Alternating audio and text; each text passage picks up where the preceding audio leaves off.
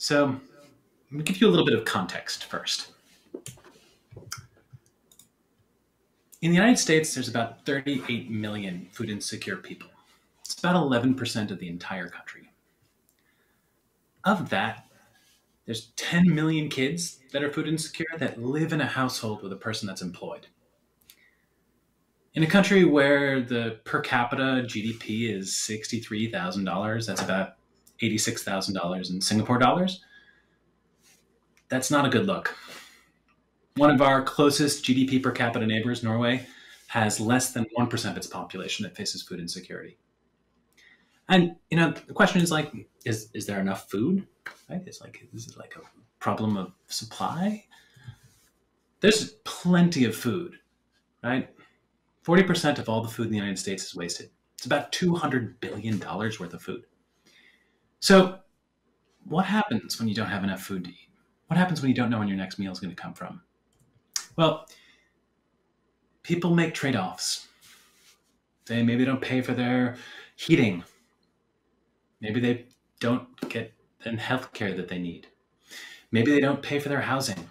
And when they do buy food, it's often fast food and, and cheap sugar. This results in all sorts of outcomes. Multidimensional, and they follow people around for the rest of their lives. High rates of obesity, plummeting life expectancy, less likely to graduate, poor job outcomes. And this is just one problem, one sort of complicated, wicked mess of a problem. There are many, many, many problems like that. The United States and all over the world. This problem of food justice, it's my problem. And I'm going to get back to it for a little bit, but first I'm going to talk a little bit about me, and then we're going to talk about how I'm trying to address food insecurity. So, right out of college, I got started as the CTO of a venture backed startup. Um, I realized that I was comforting the comfortable and making wealthy people wealthier. And so I decided I want to take my skills and what I knew about how to build tech and I founded a social innovation accelerator at the Robin Hood Foundation. Just in January, I left, and I'm now the CEO of Help Kitchen, and we're on a mission to end food insecurity in America and hopefully put ourselves out of business. So, how are we going to do that? Well, from the outset, Help Kitchen followed the same sort of process that we developed at the labs. it's a place where we can bring technologists and communities together to explore and build new solutions to these wicked sorts of problems. Over the years since uh, we got started in 2014, we've launched a bunch of different organizations out of our programs that have gone to make a real difference in the problems they've set out to solve. We supported teams that serve millions of people and have generated hundreds of millions of dollars of impact. But it's important to realize to, to Martin's point earlier, that it really takes a village, right? The labs is a part of a large, thriving ecosystem that is essential.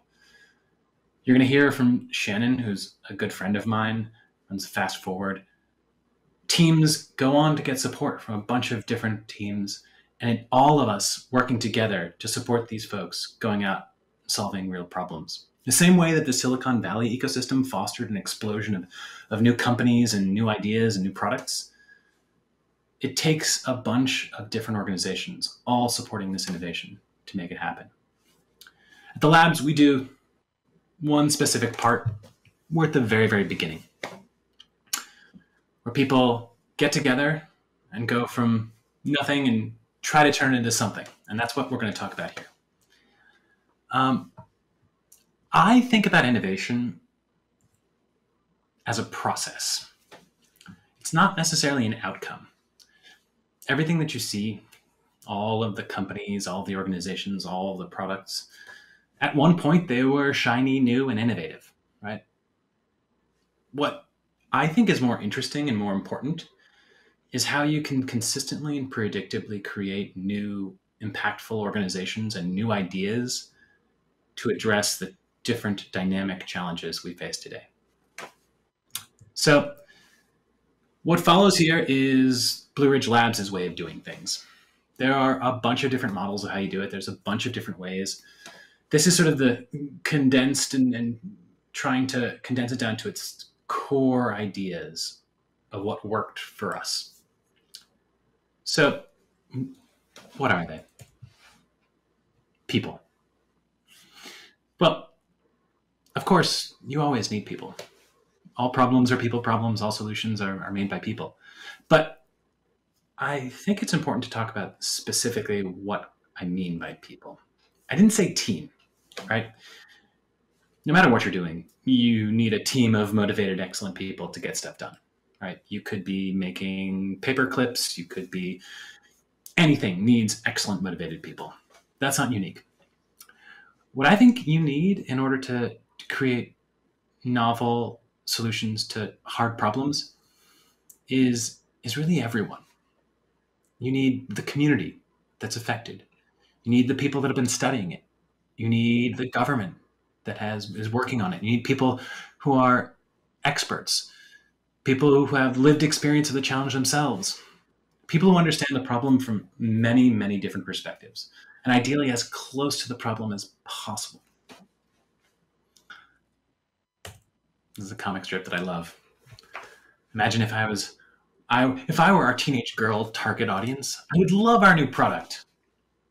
I'd what leave this room? You mean go out and talk to people? Go out and like listen to what they need? To design sustainable solutions is to understand who you're designing for. And to do that, you really need to involve people and their communities in the creation of tools and services that are relevant to their lives. So when you get all the people together, what do you have to do? I think you got to create safety. I struggled with this. I was trying to figure out, I initially started with the word support, but I wanted to be more specific. Support's like, you know, helping you, like, you some, some money, you space. And I think safety is a very specific idea. And that idea is that people feel like they can take a risk. That there's a net to catch you. That falling into that, that, failing, making a mistake, doing something wrong, trying something that doesn't work, that's not failure. In many ways, trying something that doesn't work is success. Failure is not the fail what, what failure is is failure is not trying at all. Because when you fail, when you make a mistake, you learn more about the problem space. You understand more about what might work and what doesn't. The only way to find out if you're wrong is to make something real, is to try something risky. You can see this this person out on a high wire over a waterfall. Right? I don't know if you can see it's this little tiny thing. They've got this little protective wire that's connected to them in the back if your goal is getting across the chasm, you have to make it safe to make that first step. And then finally, I think you've got to launch and launch often and a lot. The only way to find out if you're right or wrong is to make something real and to put it into people's hands. This is one of my favorite quotes from Steve Jobs. And the reason why is no product no service, no idea ever really survives first contact with a customer intact. That's why there's always a version two. There's always the improvements. When we first joined Robinhood, uh, our boss at the time, Michael Weinstein, told us that if all of our products succeeded, he was going to fire us because we weren't taking big enough risks. You've got to ship things, you've got to put them out into the world because they're not going to work. And that not working helps you discover exactly what might work. And then you've got to have ideas. Wait, wait, no. You don't need ideas. An idea is simply the expression of how a particular team believes a problem can be solved right now. The idea isn't the crux of it because if you've got excellent people, you give them safety to try new things, and they go out and do it and put it into the world, they will get to better ideas.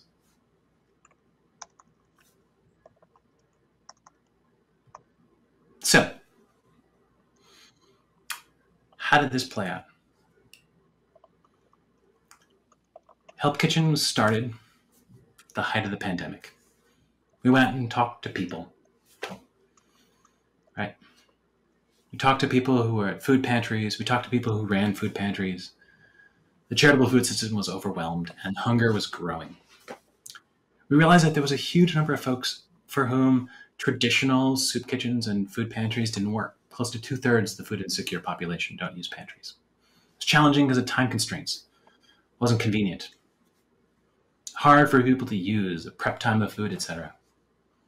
And the first idea came about because we talked to someone who said, you know, I used to work at a restaurant. I used to feed people, and now I'm waiting in line for food.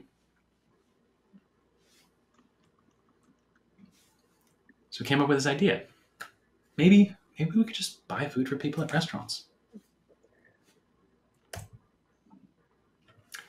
Our funder, Jeff and Erica Lawson, asked us, well, what's the worst that could happen? We feed a bunch of people.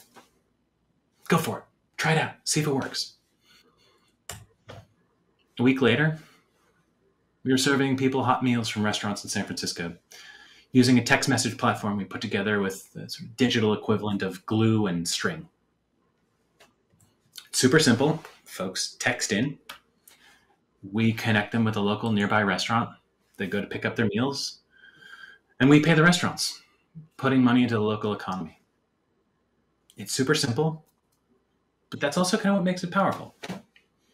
Scalable, low overhead, provides high quality nutrition to food insecure folks for whom the traditional charitable food system, pantries and like, might not be a good fit. To date, we've served 1.7 million meals. And in San Francisco alone, in 2021, we fed uh, at least one meal to approximately 15% of the food insecure population in San Francisco, around 30,000 people. And it's a virtuous cycle. We pump dollars into the local economy, supporting local businesses, keeping those restaurants alive, who in turn hire folks. A study that came out of the city of Aurora, hopefully going to be published soon. Every dollar that we put into the restaurants recirculates seven times in the local economy. That process, going out and talking to the people, having the safety to try things that might not work, putting it out in the world, doing that over and over again led us to an insight. And that insight's the beginning of that cycle all over again. That it's possible to utilize the for profit food industry to provide high quality, nutritious, high dignity food to food insecure people at scale.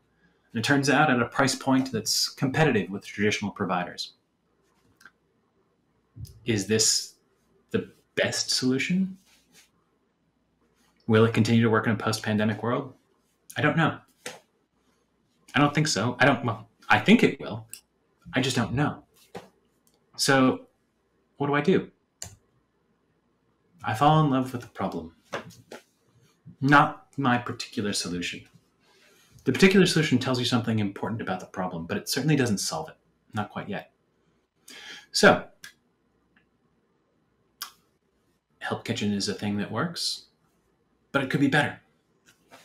And maybe once the pandemic sort of winds down and restaurants figure out a different model, might not work anymore. So what do we do? Go talk to people. Build things that I believe will work. Maybe they will, maybe they won't. Put them out into the world and find out. And over and over again, every time, hopefully the world gets a bit better. Thank you.